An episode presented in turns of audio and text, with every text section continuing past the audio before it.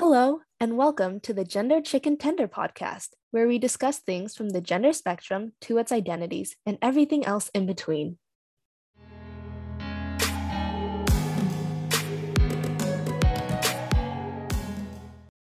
You might remember us from the Aerospace podcast, where we talked about the aromantic and asexual communities.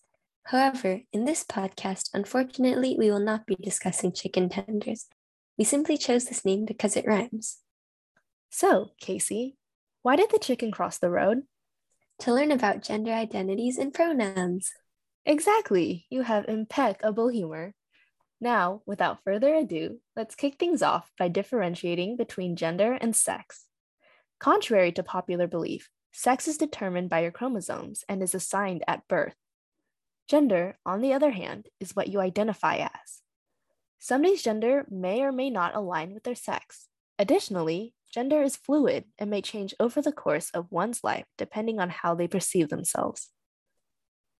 There are an infinite number of genders. A few of the more well known identities include cisgender, transgender, non binary, agender, gender fluid, and demigender. If you aren't familiar with some of the identities we just listed, don't worry. We'll go over them later in this episode. Also, it's important to note that there are more than two sexes. Intersex people are neither biologically male nor female. Somebody who is cisgender identifies with their biological sex. For example, if you are AFAB, which stands for assigned female at birth, and identify as female, you would be cisgender. In comparison, someone who is transgender does not identify with their biological sex. For example, if you are AMAB, which stands for assigned male at birth, but identify as female, you might be transgender. Non binary people, sometimes known as NBs, don't identify as strictly male or female. This can be used as an umbrella term to encompass all genderqueer identities or can be used as a specific identity, which can often but not always mean gender neutral. Agender is when somebody doesn't have a gender. You might recognize that its prefix is similar to aromantic and asexual. However, it's important to note that just because somebody identifies as agender doesn't necessarily mean that they identify as aromantic or asexual, and vice versa. Additionally, agender is different than non binary. Whereas agender means no gender at all, non binary people still have a gender. A gender fluid person's gender fluctuates over time, but this amount of time varies for everyone. While some might feel like their gender identities change every day or faster, others may feel shifting gender identities over the course of months or even years. Another identity is demigender. A demigender person doesn't fully identify with the particular gender. For example, a demigender may not completely identify as a girl, but still feels a partial connection to it. Common sublabels of demigender are demigirl and demiboy. These labels might be overwhelming or constraining, and that's completely okay. Labels aren't for everyone, so there's no pressure to identify with any.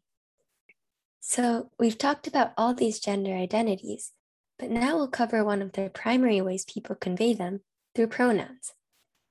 For someone who identifies as male, he, him pronouns may be used, and for someone who identifies as female, she, her pronouns may be used. Another common pronoun is they, them. For all those grammar police out there, yes, they can be used as a singular pronoun. In fact, it's been used as a singular pronoun since the 14th century. Neopronouns are third person pronouns that are not officially recognized in the language they originate from.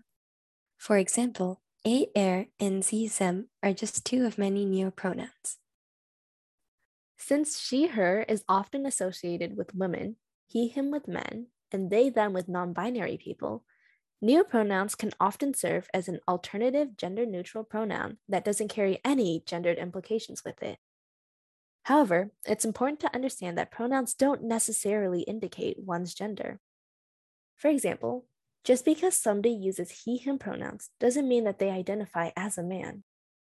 Additionally, not all non binary people use they, them pronouns.